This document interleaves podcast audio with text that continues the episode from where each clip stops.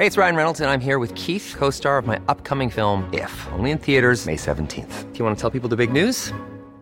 All right, I'll do it. Sign up now and you'll get unlimited for $15 a month in six months of Paramount Plus Essential Plan on us. Mintmobile.com slash switch. Upfront payment of $45 equivalent to $15 per month. Unlimited over 40 gigabytes per month. Face lower speeds. Videos at 480p. Active Mint customers by 531.24 get six months of Paramount Plus Essential Plan. Auto renews after six months. Offer ends May 31st, 2024. Separate Paramount Plus registration required. Terms and conditions apply if rated PG. A lot can happen in three years. Like a chatbot may be your new best friend. But what won't change? Needing health insurance. United Healthcare Tri Term Medical Plans, underwritten by Golden Rule Insurance Company, offer flexible, budget friendly coverage that lasts nearly three years in some states. Learn more at uh1.com. Hiring for your small business? If you're not looking for professionals on LinkedIn, you're looking in the wrong place. That's like looking for your car keys in a fish tank.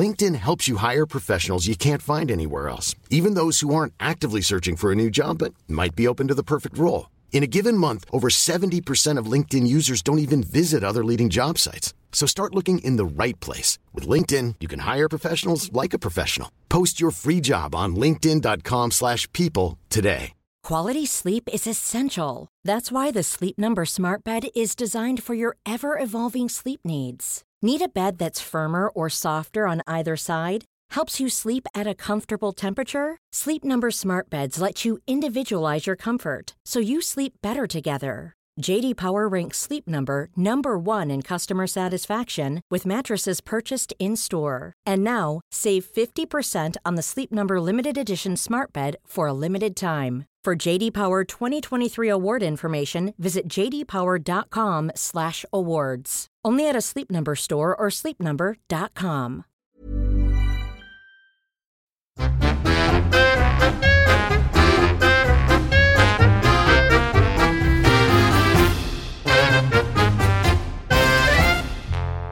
välkomna till två muntergökar som har blivit befriade från ett teknikok, nämligen att inleda varje podd med att klappa.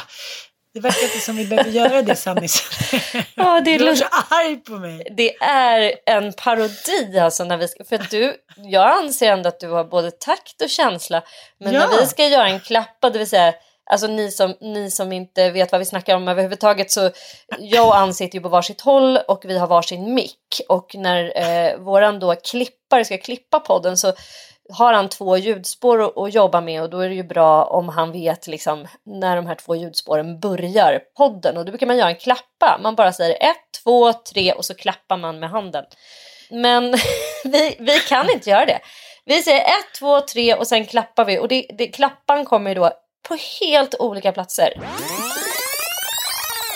Ett, två, tre, klapp. Bra. Typ.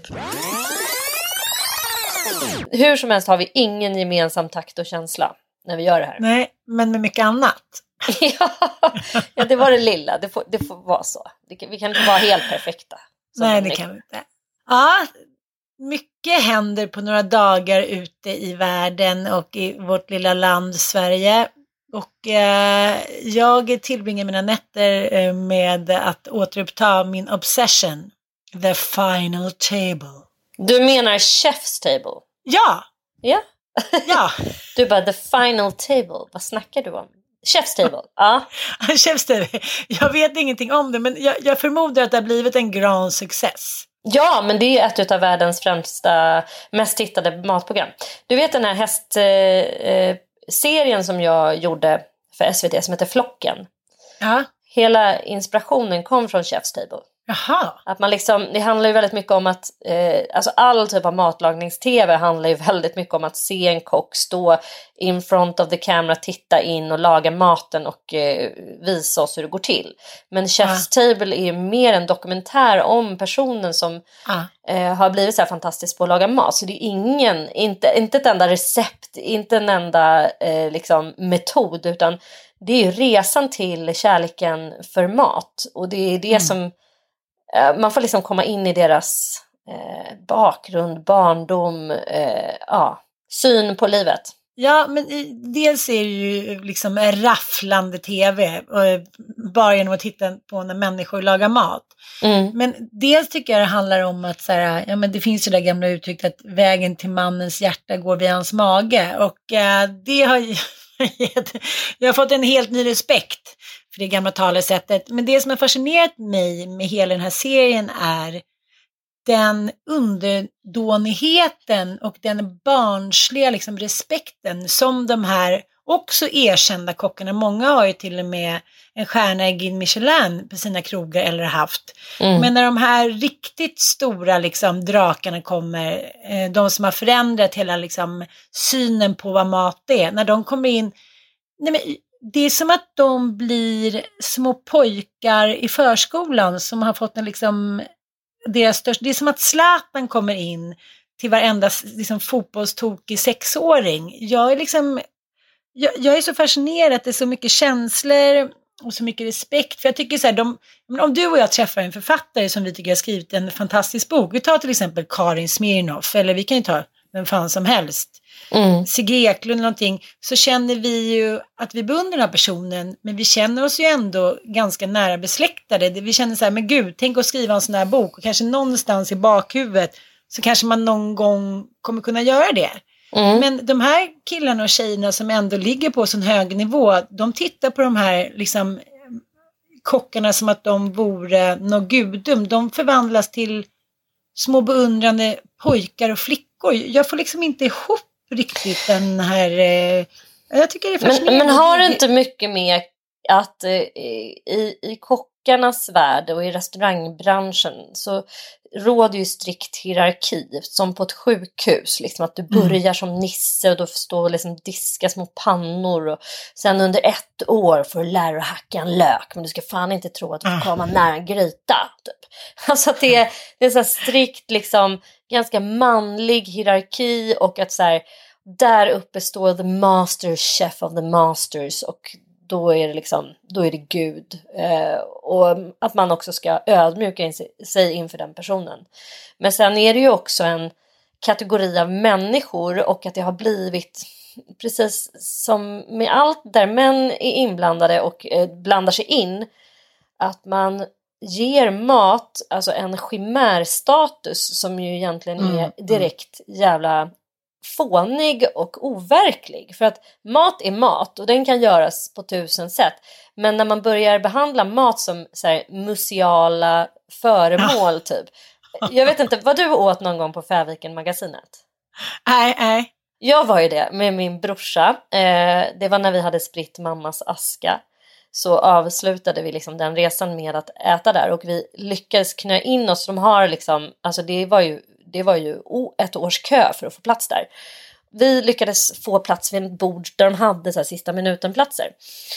Och dels så var det ju en uppvisning i det jag och min brorsa sammanfattade det här besöket med. Kejsarens nya kläder, att det är liksom en föreställning. Men det var ändå bara en bit rabarber in i den där sockerkakan. Och det var bara en pilgrimsmussla direkt från den norska fjorden. Mm. Hur mycket de en liksom presenterade den där som att det var en diamant inlindad i liksom ett guldblad så var det ändå bara en pilgrimsmussla liksom. Det är ju fascinerande att se när resten av gänget går på skådespelare. Vi hade ju bland annat en, en kvinna från Kina som eh, anordnade så kallade foodie-resor. Alltså i Kina det finns ju en, en enorm nyrikedom där. Och då var det resor där man, åker, man, man liksom anlitar henne och så får man komma till några av de bästa restaurangerna i världen. Och de här resorna kostar ju så mycket så att det fan inte är klokt. Och hon hade ju stått på kö, hon stod då på ständig kö till Fäviken som var hennes favoritrestaurang. Så hon hade köpt en första klass, hon hade fått reda på det två dagar innan att oj det finns en plats för dig, vi har, vi har en en, enmannare runt det här sista minuten bordet. Hon hade köpt en första klassbiljett för 50 000 och åkt dit och skulle bara vara där ett dygn för att äta den här menyn. Galenskap. Det är så galenskap och det var ett, ett par, ett eh, par från Berlin, eh, ett gaypar som också var där för andra gången och som hade gjort på samma sätt. Liksom. De stod på den där väntelistan och lyckades få de här två biljetterna. Och hade också så här hyrt liksom en jävla helikopter från Trondheim för att komma dit. Liksom. Det säger någonting också om rikedomen. Men till syvende och sist, det var bara en bit rabarber som varken var godare än den jävla rabarben jag har ute i trädgården här. Och det var för min brorsa som också är vegetarian så var det bara kålrot. Det var kålrot på kålrot på kålrot bara det att menyn kostade 6 000 kronor och vi fick ett enormt skådespel och vi fick ju tillsammans med de här då eh, galna människorna som på något sätt har köpt eh, hela konceptet eh, en känsla av att vara med om någonting som var eh, Upphöjt. ex- extremt upphöjt, extremt mycket som en så här ceremoni, lite grann som att vara inne i någon så här, ett sällskap, eh, någon så här orden. Liksom. Ja, men Mm. det jag tycker är fascinerande, i natt så kollade jag då på eh, de, skulle, de som åker ut, eller man ska säga, de som får köra om då direkt. en Mm. ny rätt på en timme. Den enda ingrediensen var då kronärtskockor. Eh, och nästa gång var det då sjöborre. Och att se de här mästerkockarna sitta och ta en tugga med smaker som de aldrig har tänkt ut. Eller liksom som de aldrig har känt förut. Det är ändå som att se att de möter Gud. Jag måste ändå säga det. Och där känner jag ändå så här, men låt mig smaka på den där jävla musslan nu. Jag håller på att bli tokig. Men å andra sidan så är det vissa rätter som man känner så här, men den där skulle du och jag kunna dra ihop. Men, men det är ändå fascinerande att se man tänker ju ibland att det är riggat, men, men det är det väl inte, för då skulle det inte bli den här nerven. Men eh, den här passionen och glädjen över hur, liksom, hur mycket det liksom står på spel och den här killen från USA som har startat eh, en eh, japansk krog då. Han så här gråter och bara, jag ville visa, för, nej han är från Kanada, jag ville visa för kanadensarna, så här, jag ville visa dem någonting annat, en annan del av världen, så här, jag fick rätt, de som hatade mig så mycket och så här, man bara shit, det finns liksom matrasism. Mm. Absolut. Ja, men det finns liksom alltid folk som har åsikter om allting och tycker att man är jävla too much och för mycket och ja. Mm. jag, får en, jag måste bara ställa en liten freudiansk fråga till dig. Sitter du och bearbetar vårt eh, fallerade, vår fallerade medverkan i eh, Hela Sverige bakar, Hela Kändis-Sverige bakar? Jag vet, jag, jag har också gjort jag har också gjort den där analysen att jag liksom på något sätt vill så här uppa oss genom att se så här hur, hur, hur, långt vi kunde ha gått. Jag tror att det Mm. handlar om det, för jag kan ju inte titta i så här, jag kan ju inte titta i bakmagasin eller jag kan inte titta på människor som så här, gör kakor och sånt där. Men matprogram har fått en, en, en, har blivit en helt ny vår för mig och jag tänkte faktiskt på det igår. Jag bara, varför tycker jag att det här är så fantastiskt. Varför mår jag så bra av att se den här galna serien? Och då tänkte jag så här, det här är en liten här, terapi för mig att gå igenom det här. Det här är roligt. Ja, ja, men det är härligt. Vad har du gjort då? Ja, men Jag... jag... Sen har fyllt 11, den lilla fjärten. Mm, Lillfjärten har fyllt 11, skol, första skolveckan är ju igång och det här är en Mm. vecka som jag nu vid 42 års ålder har lärt mig att förstå att jag, det är inte en bra vecka för mig, det är aldrig det. Jag hatar övergången. Ja. Eh, jag tänker alltid så här, innan så är jag peppad inför liksom den här höstkänslan och jag vill liksom att allt ska dra igång och jag liksom är så här, åh vad härligt med så mycket tid man kommer få och allt det liksom.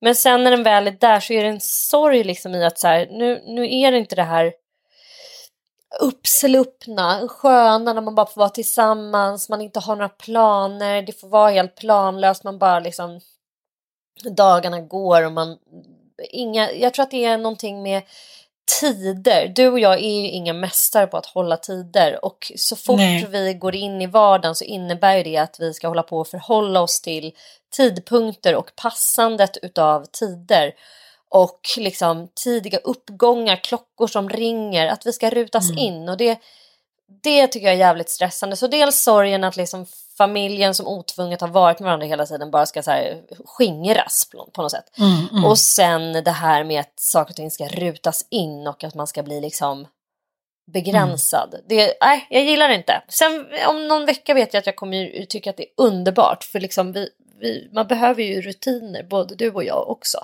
Och då alltså, startar ju den motorn igång och så blir man effektiv och så tycker man liksom att allt är härligt igen. Men just övergången, det tycker jag är skitjobbigt. Så jag har försökt liksom, jag har försökt vara lite snäll mot mig själv och inte ställa så höga krav på mig själv och jag har ju då gått raka spåret och köpt åt Åsa Lindeborgs bok förstås. Så den sitter jag och liksom bara vräker i mig som att det är en eh, bricka med franska ostar. Det är liksom, det är så smaskigt och det är så gott och det är så härligt. Eh, och det, var, det, det, det, har in, alltså det förtog inte att ha läst alla de här recensionerna och liksom förpratat så mycket inför den, utan den är ändå en överraskning. Och jag, jag, ska inte gå in och prata mer om den förrän jag har läst den klart. Sen ska ni få en liten recension.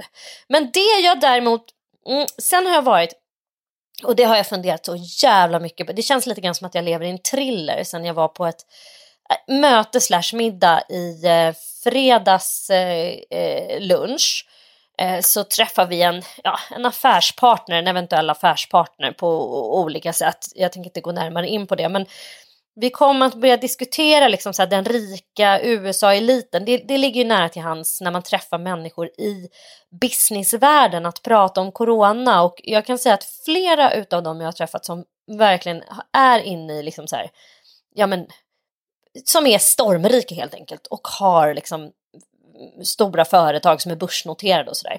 De har ju enormt mycket konspirationsteorier om corona. Mm -hmm. eh, att det liksom är planterat av USA och att det är liksom, ja men så sjukt mycket. Så det är jävligt intressant och det känns alltid thrilleraktigt. Men nu fick jag mig då Planterat av USA? Ja, det skulle vara planterat av wow, USA. Okay. Uh, Kina ja. slapp helt plötsligt undan. Ja, men jag har hört båda teorier. Mm.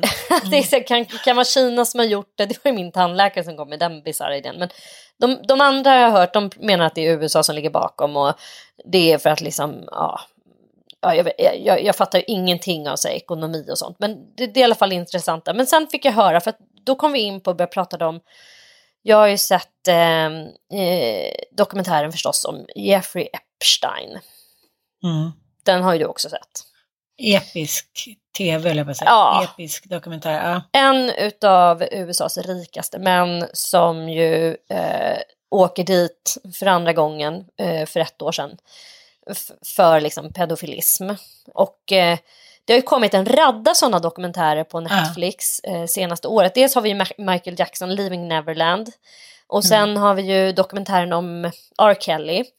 Eh, och sen är det Epstein och den måste jag säga är jag ska inte säga att den är smaskigare än någon annan, men det som, som jag frågade mig när jag såg den här dokumentären, det är så här, men hur utbrett är liksom pedofilism?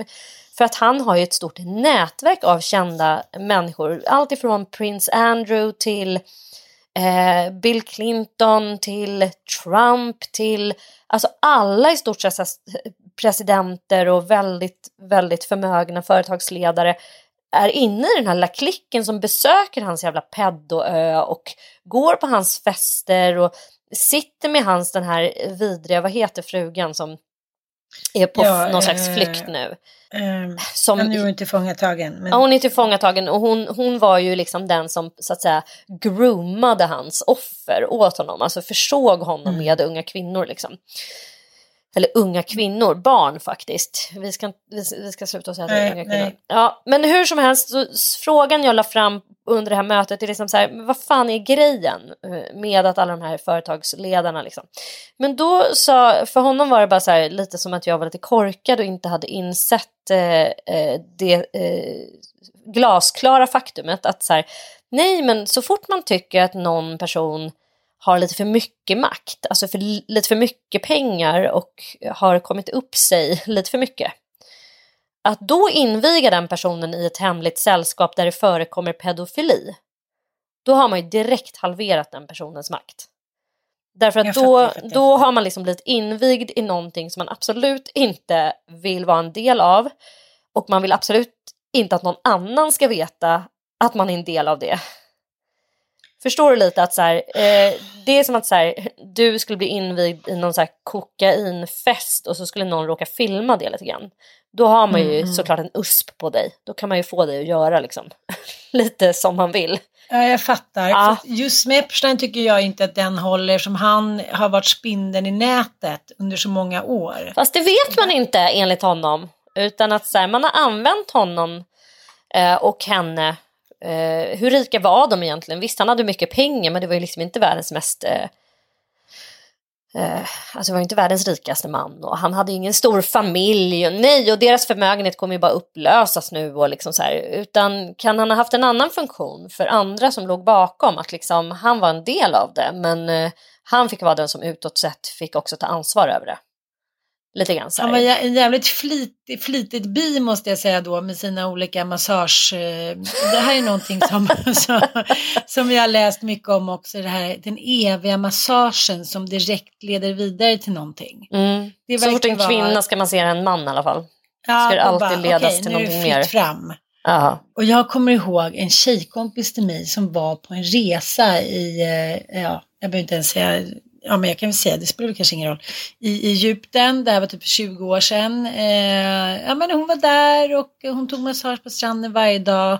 Och sen så tredje gången hon var där så, eh, ja, då fick han en liten boner och de, eh, jag låg loss där inne i, i liksom massagetältet och sen gick hon därifrån och det var liksom inget mer med det. Mm. Och, eh, och jag tänker hon berättade det här på en tjejmiddag. Vi var så här, men XX, vad håller du på med? Hon bara, men vadå, det var ju bara härligt. Och liksom, han masserade mig och sen låg vi lite. Och vi så här skrattade, eller skrattade loss liksom. Och då tänker jag så här, hur mycket, om hon skulle berättat samma historia idag så skulle ju det vara jätte, jättemärkligt. Så jag tänker att så här, det har gått both ways. Förstår du vad jag menar? Mm. Mm. Att, att det ska framställas som att kvinnor aldrig har liksom utnyttjat sin eh, liksom, kvinnlighet eller utnyttjat män för att få någonting. Så är det ju inte. Men i liksom, den här, vad ska man säga, i efterdyningarna av metoo så är det ju bara männen som framstår som har gjort allting. Men kvinnor har ju också såklart utnyttjat olika, vad ska man säga, branscher som massage och hit och dit. Men jag, jag, American tycker- gigolo. Ja, men jag bara tänkte att vi tyckte att det var lite roligt och tokigt. Men om en killkompis hade sagt det, hade man ju bara så, vad fan håller du på med? Låg du med? Så det, eh, det här med massage har också fått någon helt ny innebörd för mig. Att, det, att så snabbt då kan man säga, om man börjar med massage, då, då alltså att lura unga kvinnor och män då, att säga, men nu fick, var du ju med på A, då får du också ställa upp på B. Att det finns så mycket så här banala men ändå intrikata sätt att liksom att använda unga kvinnor och män som eh, på något sätt har behov eller är osäkra eller någonting. Mm, men det var ju Eh. också så genomgående att han rekryterade unga flickor Mm. till... Jag menar, teorin håller ju, men just när det gäller Epstein så tror jag ju definitivt att han, han var ped, pedo liksom. Och det var ju R. Kelly, eller är R. Kelly också. Så liksom, absolut, men du, du fattar att den andra liksom, teorin att inviga typ Bill Clinton i det där, för jag har väldigt svårt att tro att han skulle vara Ja. Eller att alla de här skulle vara pedos, alltså att det skulle vara... Utan där tror jag verkligen så här, du blir invigd i det där. Bara du, bara du har satt din fot på den där ön så är du ju nära sammankopplad med en pedofil. Bara Ja. det är ju extremt eh, olägligt för vem som helst. Vem fan vill vara polare med, med ett pedo liksom? Och Fast att det ska synas utåt och att det ska liksom, jag menar det har ju fördärvat, jag tror att det var en stor anledning till att Hillary Clinton inte eh, blev eh, vald. Ja. Alltså jag tror det, definitivt. Men det var i alla fall en Mm. intressant liksom, teori tycker jag. In, in, varför alla de här rika makthavande gubbarna eh, befinner sig i så här pedonätverk. Eh, Är inte det Mm. lite korkat? Nej, det finns en anledning. Man vill halvera deras makt eller se till att liksom ha dem under kontroll. Men den andra konspirationsteorin som lades fram den här kvällen, den gjorde mig fan mig eh, mörkrädd och kände att jag typ ville gå hem och skriva någon äcklig deckare. Har du hört talas om Jaha. adrenokrom? Nej. Det är en drog. Det här, det här, jag kan inte svära på att det här är sant, att det här existerar. Men här, den, här, den här människan menade att det här är eh, ett faktum och det här existerar. Det dödas barn runt om i världen för att utvinna adrenokrom. Eh, adrenokrom är ett, en substans som produceras i tallskottskörteln och som eh, enligt talrika rapporter med fördel kan skördas då från människor och användas som drog. Den här drogen ger inte bara ett rus, den stoppar också åldrande. Mm, mm, mm, mm, mm. Och då finns det olika teorier som menar till exempel att allas vår eh, älskade konstnärinna Marina Abramovic skulle vara flitig användare av det här Aha. adrenokromet. Okej. Eh, och adrenokromet, alltså den bästa sortens adrenokrom skördas från barn. Objektet överlever inte skördningsritualen. Men gud vad galet. Och det finns ju då och han, han som presenterade den här eh, faktan för mig menade att Nej, men det, här är, det här är sant, det här är faktum, så är det. Titta hur många barn som försvinner i USA varje år. Det är där den här industrin är som störst och det är där det finns ett enormt sug efter den här extremt såklart dyra drogen. Och det här är den nya liksom, mörka världens eh, mest åtråvärda eh, substans och den är ju, ja det är helt fruktansvärt helt enkelt. Eh, Okej. Men jag fattar inte, men hur, vad är själva ruset? Blir det som LSD eller är det bara att det är någon form av drog som gör, alltså blir man påverkad eller vet man bara att den är föryngrande? Ja men sen vet man också att så här, Jeffrey Epstein, New York Times eh, avslöjade ju då vänskapen mellan eh, Epstein och Bill Gates och de är ju väldigt mycket inne på så DNA-manipulation, artificiell uh -uh. intelligens uh -huh. och eh, befolkningskontroll och sånt där. Liksom.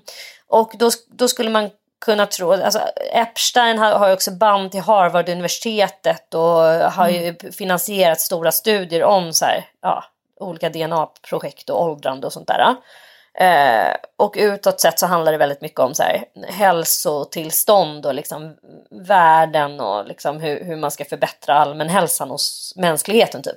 Men då menar de här konspirationsteoretikerna att det mer handlar om liksom, eh, ja, typ spruta in mikrochip eh, i folk så att man kan läsa vad de gör hela tiden och ha kontroll på dem. Och men alltså, adrenokrom, lägg där på minnet. Är det inte som gjort för minnet. att man säger jag måste ta och roffa upp med några ungar som jag kan... Eh, så här, och det är också så här att man utvinner det här, den, den, produceras, det är ju liksom adrenalin blandat med någonting som ut, utvinns ur tallsportskörteln. Och barn eh, som är eh, liksom helt rena i sina sinnen, om du skrämmer ett barn så producerar de jävligt mycket mer av det här än om du skrämmer en vuxen person som, som inte har samma liksom, ångestpåslag som ett barn. Eh, så därför är det mer effektivt att ta barn och göra det här på tydligen.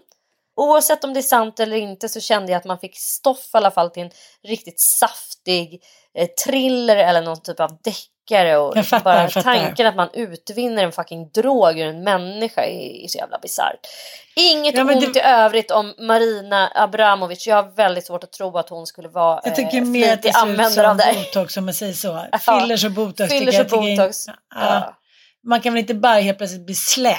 Det, den verkar lite svår. Man kanske kan leva länge. Men det finns ju en, eh, en bok som du säkert har läst, eh, är Patrik Syskin som heter Parfymen och det är ju samma om vi ska säga konspirationsteori så är hela hans idé går ut på att han har inget luktsinne. Han föds av en eh, fattig mor rätt ner i, i de, utanför Paris, eh, i Paris hamn eh, och eh, mamman har fått så många barn så hon märker inte ner bland fiskarna. Så han slår väl i huvudet på något sätt. Och sen så går hela hans liv ut på att han har då inget doft, nej han har perfekt, förlåt, perfekt doftsinne. Så att han vill då utvinna den perfekta parfymen genom att han mördar oskulder. Mm, just det.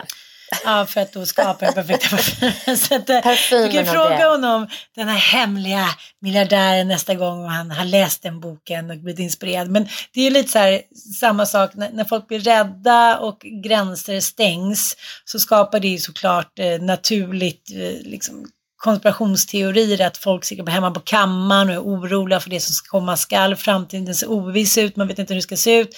Och det måste på något sätt finnas en förklaring till allting. Det, det, det är också mer spännande med konspirationsteori när man lever i en värld som är skakig. Liksom.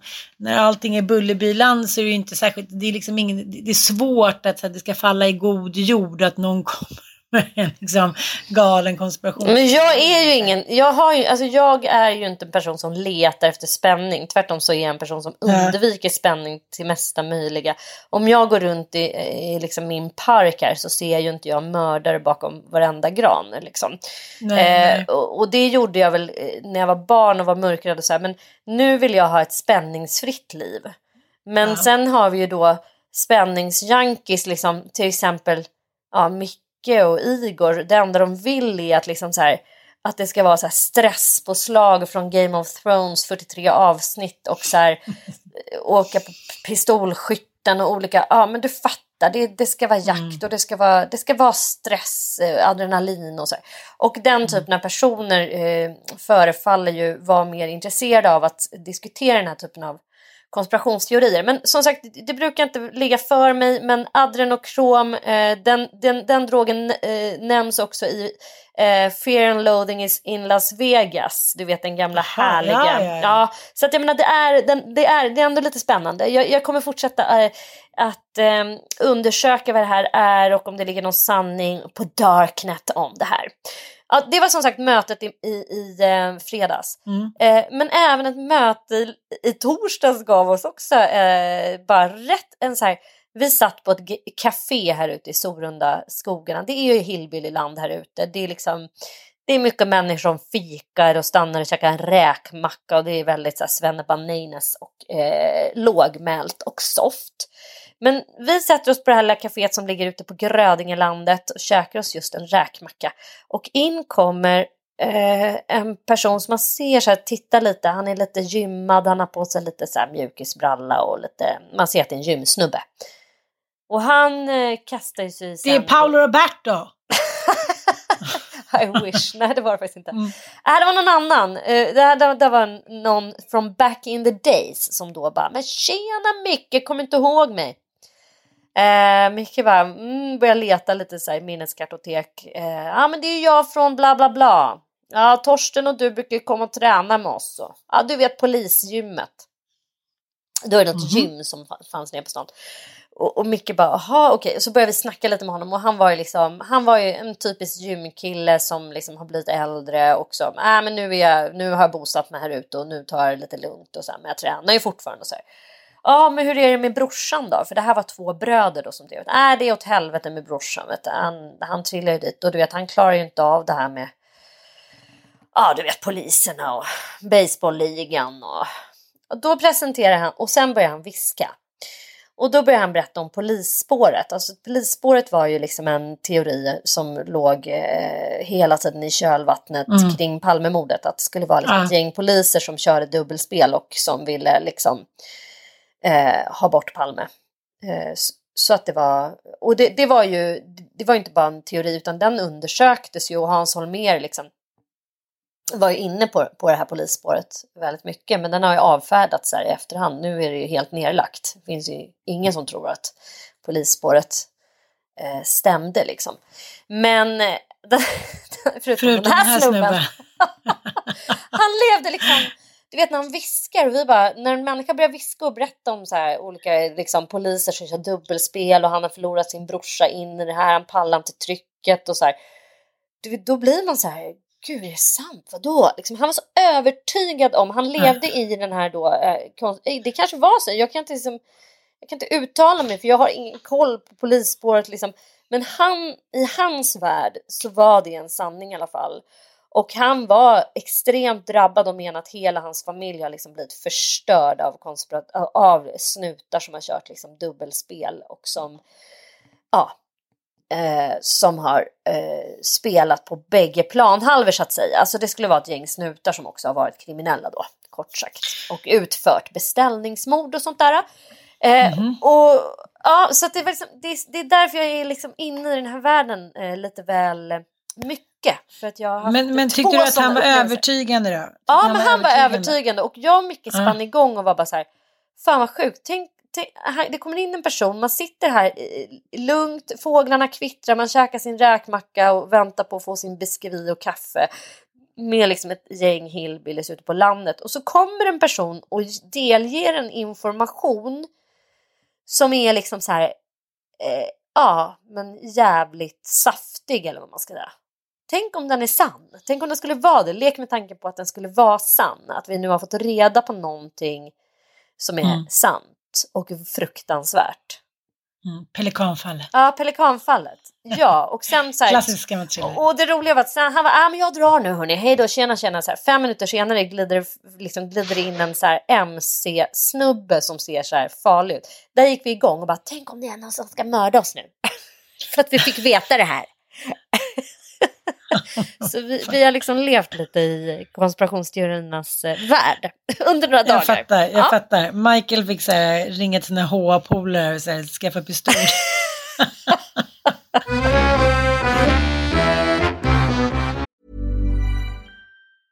When you're ready to pop the question, the last thing you want to do is second guess the ring. At Bluenile.com, you can design a one of a kind ring with the ease and convenience of shopping online. Choose your diamond and setting. When you find the one, you'll get it delivered right to your door. Go to Bluenile.com and use promo code LISTEN to get $50 off your purchase of $500 or more. That's code LISTEN at Bluenile.com for $50 off your purchase. Bluenile.com code LISTEN. Quality sleep is essential. That's why the Sleep Number Smart Bed is designed for your ever evolving sleep needs. Need a bed that's firmer or softer on either side? Helps you sleep at a comfortable temperature? Sleep Number Smart Beds let you individualize your comfort so you sleep better together. JD Power ranks Sleep Number number 1 in customer satisfaction with mattresses purchased in-store. And now, save 50% on the Sleep Number limited edition Smart Bed for a limited time. For JD Power 2023 award information, visit jdpower.com/awards. Only at a Sleep Number store or sleepnumber.com. There's never been a faster or easier way to start your weight loss journey than with PlushCare.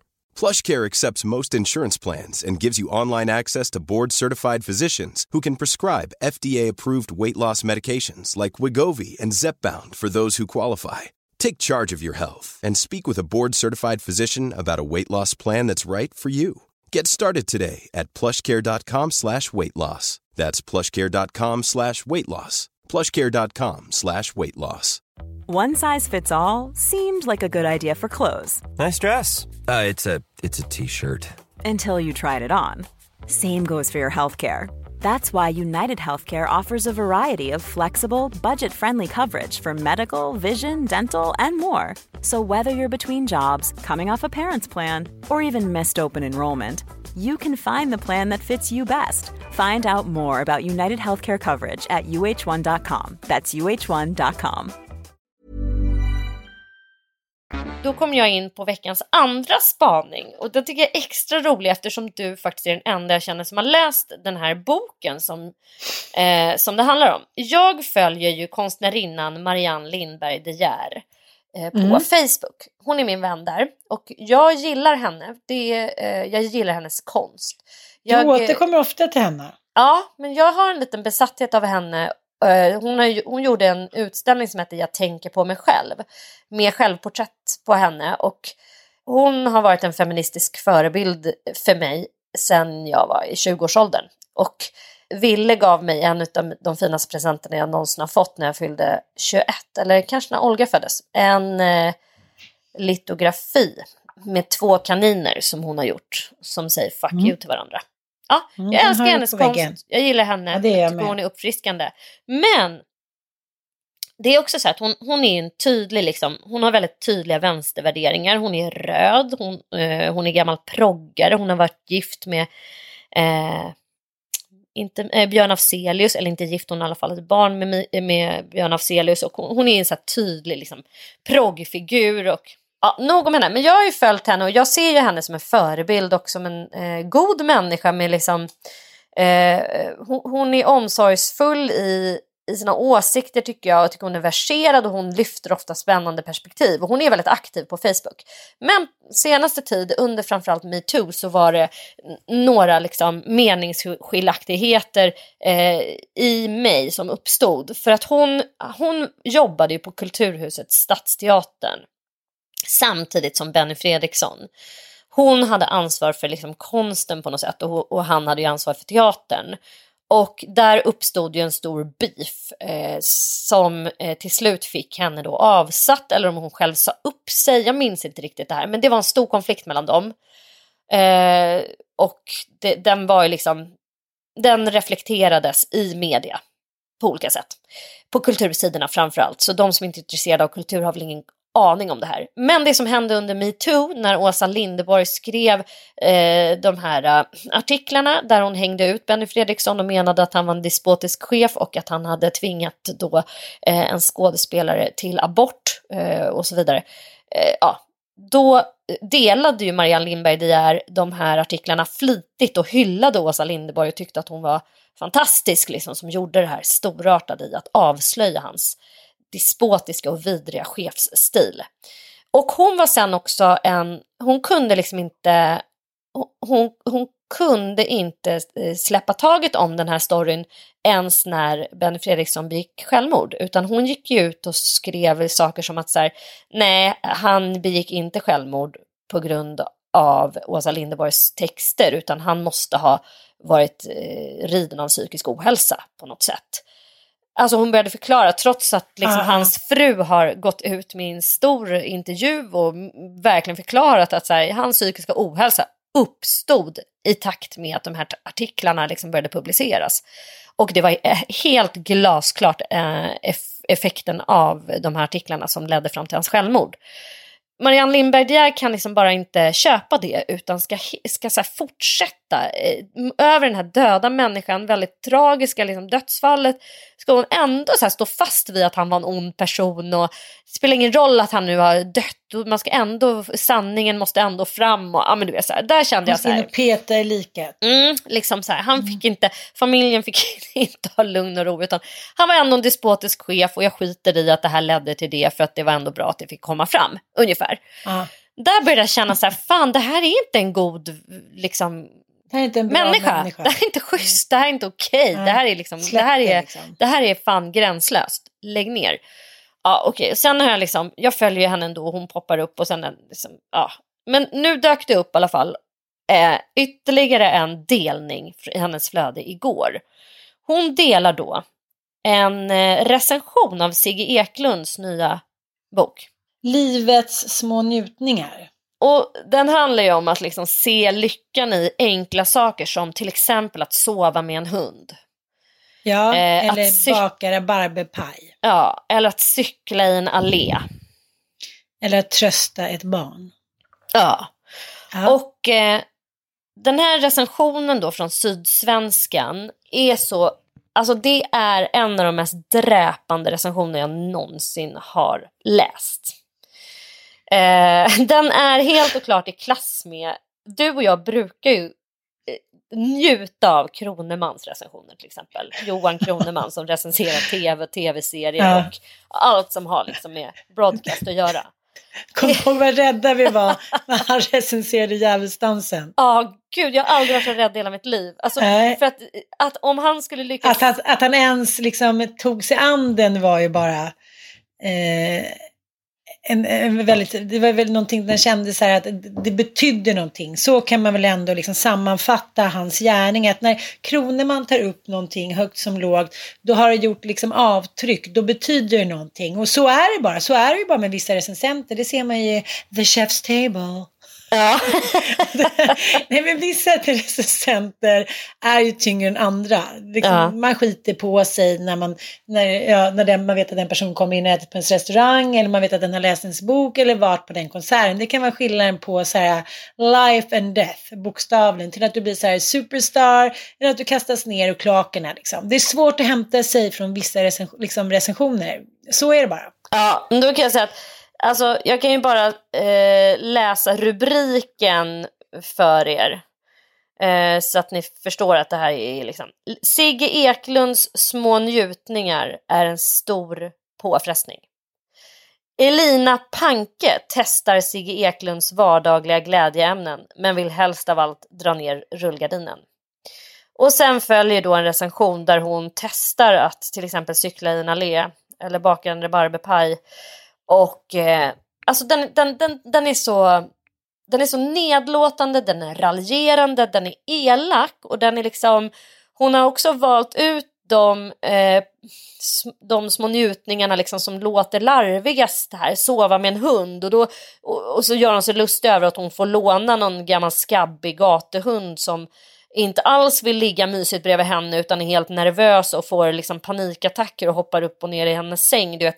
Alltså hon gör sig lustig över det som Ja, han... jag fattar. Men Skaffa en renrasig hund för fan. Jag är så trött på de här jävla landhundarna. Nej, jag är faktiskt det. För fan vad det är. Ja, hur som helst. Ja, men, men liksom, ja, i alla fall, hon delar då den här recensionen och eh, helt okommenterat. Tanta Marianne Lindberg det även är, i den. ja, är, även här. Och, och då undrar man så här, Har hon något otalt med eh, har, Sigge? ja, det måste hon ju ha då på något sätt. Ja, det måste hon För att liksom så här, varför vill man annars dela en så här extremt elak recension? Den är inte särskilt bra. Och sen har ju hon då väldigt många utav kulturelitens eh, medlemmar eh, i sin vänlista. Så folk går ju ofta då in och diskuterar när hon har delat någonting. Och då kan man väl säga att åtta av tio skriver ju till henne så här, ursäkta vad håller du på med? Liksom, jag håller inte med, jag har läst den här boken och jag tycker att den här recensionen är fylld av aggressivitet. Och sen är det någon annan som bara, varför tar du upp recensionsutrymme med den här? Och någon annan som bara, jag har läst den här boken och tycker att recensionen är allmänt illvillig. Antagligen eftersom författaren är en framgångsrik person. Här försöker sig recensenten på att göra sig lustig och fiktivt härma Sigge Eklunds njutningar. Men på ett så nedgörande sätt. Ist ja, och så går vidare liksom. Det är ju folk som ändå säger, vad fan håller du på med Marianne Lindberg det där? Sluta vara liksom en elak subba. ja, hon får svar på tal helt enkelt. Men hon försvarar sig med att så här, jag lägger upp saker som kan leda till intressanta diskussioner. För att Stefan mm. Larsson, vår regissörsvän, frågar henne så här, varför lägger du ut någon samlade negativa recensioner? Förefaller lite elakt. Då svarar hon så här, Stefan Larsson, om du brukar följa mig så borde du veta vid det här laget att jag lägger ut det som sticker ut och hoppas på en diskussion. Precis som den jag får här. Väntar på en positiv recension som motvikt. Något. Men har inte hittat någon än. Alltså hon är elak. Det är liksom Fan! Men din pappa Uffe Räke är ju lite så, liksom sån också, att man sitter någonstans, kanske geografiskt, med geografiskt avstånd där ingen kan nå en. Och så sitter man och har åsikter om allt. Och man, man liksom, när fan blir gammal, man blir så här, jag kanske är nära döden men lite kul ska jag ha innan dess ungefär. Jag kan inte hitta någon annan förklaring till att man vill bara vara en subba, eller subbe. Nej, nej jag, jag, alltså det kan ju vara uppfriskande också. Och att så här, men da, i det här fallet så är det bara elakt för hon skriver också så här, det finns inga positiva recensioner, det är klart att det gör. Liksom. Det eh, och sen gör. tycker jag också så här, varför ska hon, vad ska hon kasta ut någon annans recension? Skriv vad du själv tycker om boken, det hade varit intressant att veta. Men den har hon ju säkert inte läst. Lex Cissi Wallin som uttalar sig så här, hatar en och liksom kastar en åt så här hyenorna fast hon inte ens har lyssnat på podden. Jag har jävligt svårt för den mentaliteten. Att ja. man ska tycka till utan att ha någonting på fötterna. Bara för att det är lite härligt, för att man kan, för att man har den makten. Ja men att bara vara elak. sin kulturmakt. Ja, och jag kan väl säga så här. Om man jämför, alltså min pappa han är också så här, han älskar att ta åsikter och tycka saker och ting om, om människor. Men han, han har oftast ganska så här, eh, välgrundade argument liksom, till det. Måste jag ändå försvara honom med att säga. Och sen kan man ju tycka att han är liksom en åsiktsmaskin utan dess like. Så här, ägnar åt att bara försöka liksom vila i att eh, vara människa istället för att liksom tycka så jävla mycket. Och att så här, hela tiden leta fel och brister, det är det mycket det handlar om. Mm. Mm. Men han gör ju heller inte anspråk på att vara en god människa tycker jag. Men det är det liksom Eh, hon gör ju lite grann det, att hon är ett mm. rättesnöre och hon har, en, hon har väldigt så här, hög andel moralism i sina egna uttalanden. Hon tycker väldigt mycket om folk och hon har väldigt starka åsikter.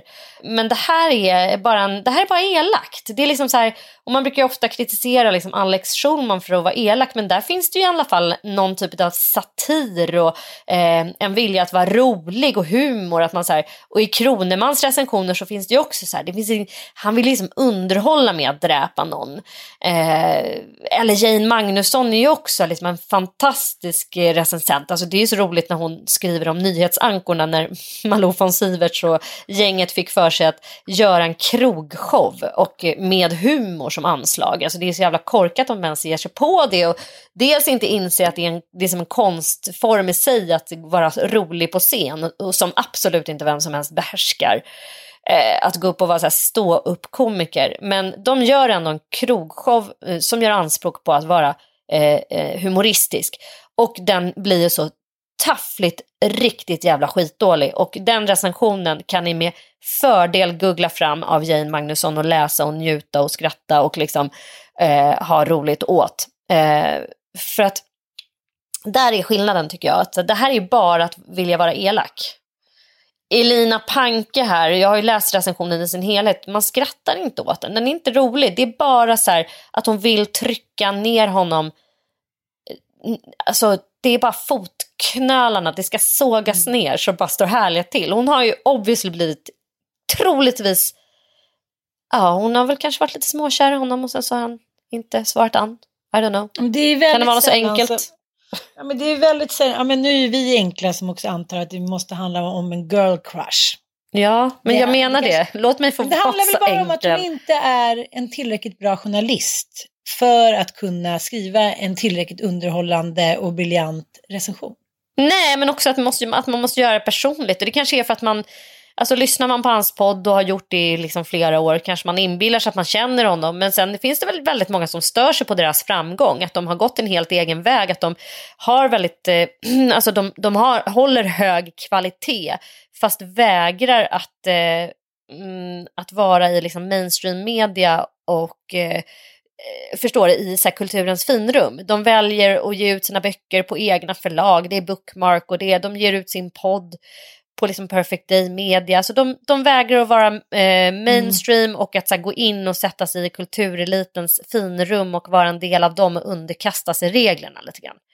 De sätter Eh, sina egna spelregler och det är alltid ett hot mot finkulturen. Mm, det är det verkligen. är Och då, jävligt ängsliga på ett mycket obehagligt sätt tycker jag. självklart kan ju, kan ju det här hatet och aversionen mot Sigge och eh, Alex och liksom alla som går sin egen väg och vägrar underkasta sig kulturelitens eh, hierarkier liksom.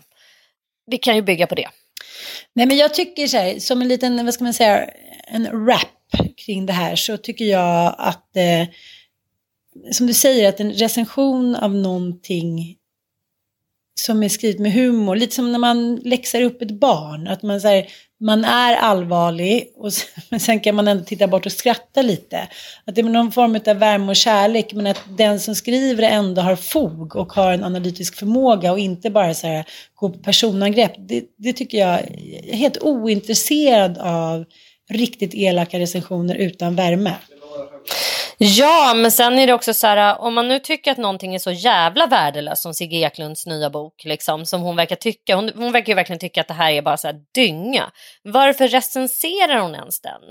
Hon verkar inte förstå hans anslag, hon verkar inte förstå liksom, hans filosofiska eh, tankar kring liksom, eh, lyckan i det lilla och liksom, hur han vill gestalta den, utan hon tycker ju att det här är trams. Och eh, det verkar ju vara väldigt många som inte håller med om det, utan liksom, vad fan, jag, jag håller inte med helt enkelt.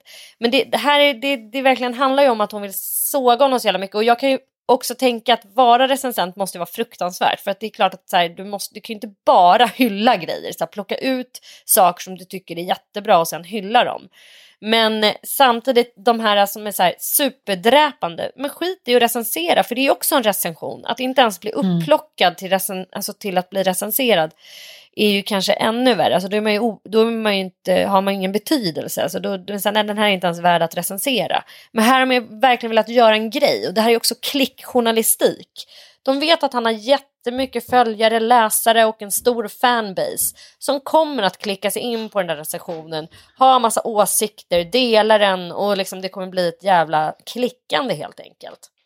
Så det är också det- cyniskt på det sättet och jag tänker också som recensent att så här, skulle du kunna säga det här till den här personen om du såg honom rätt framför dig? Tänk lite så om du nu ska recensera någonting. För att liksom, det här, det här är ju så här, hon skulle ju skämmas ihjäl om hon såg E- Sigge Eklund på andra sidan gatan och springa och gömma sig. Göra. Däremot tycker jag så här, Åsa Bäckman skrev ju en eh, litteraturkrönika för någon, eh, ja, typ fem dagar sedan om boken Samlade verk av Lydia Sandgren. Mm. Ja, och då skrev hon så här, en lång, så här, tydlig, klargörande artikel om att, eh, den här, att det var en väldigt fin anslående debut, men att de här hejdlösa hyllningarna säger något både om svensk kritik och samtidsprosa. Hon tycker att den här eniga svenska kritikåren som har liksom eh, hyllat den här boken, hon tycker så här, den är inte värt det. Och det, det är också väldigt spännande. Men då förklarar hon varför. Det är absolut inget personangrepp. Hon tycker att det är bra. Men hon säger så här, så hyllad som den har blivit. Det är liksom ingen sanning, utan vi har dragits iväg. Och det blir lite så, antingen det är en hyllning eller det är tvärtom. Så är det lite så här, börjar en, så dras ju alla med. Så är det lite. Mm. Det är lex metoo. Alltså, det är svårt att stå liksom, om man tycker någonting som är väldigt bra eller väldigt dåligt, då är det väldigt svårt att själv stå där Eh, och hitta någon mittemellan eh, eller något sånt. Det, det, är lätt att dras med till kritikers försvar liksom. Mm. Så. Mm. Tack för idag. Eh, hoppas ni lyssnar. Eh, som sagt. Det är så jävla härligt också. att vara tillbaka. Ja, det vill underbart. jag säga. Det är underbart. Ja. Puss och kram, hej då!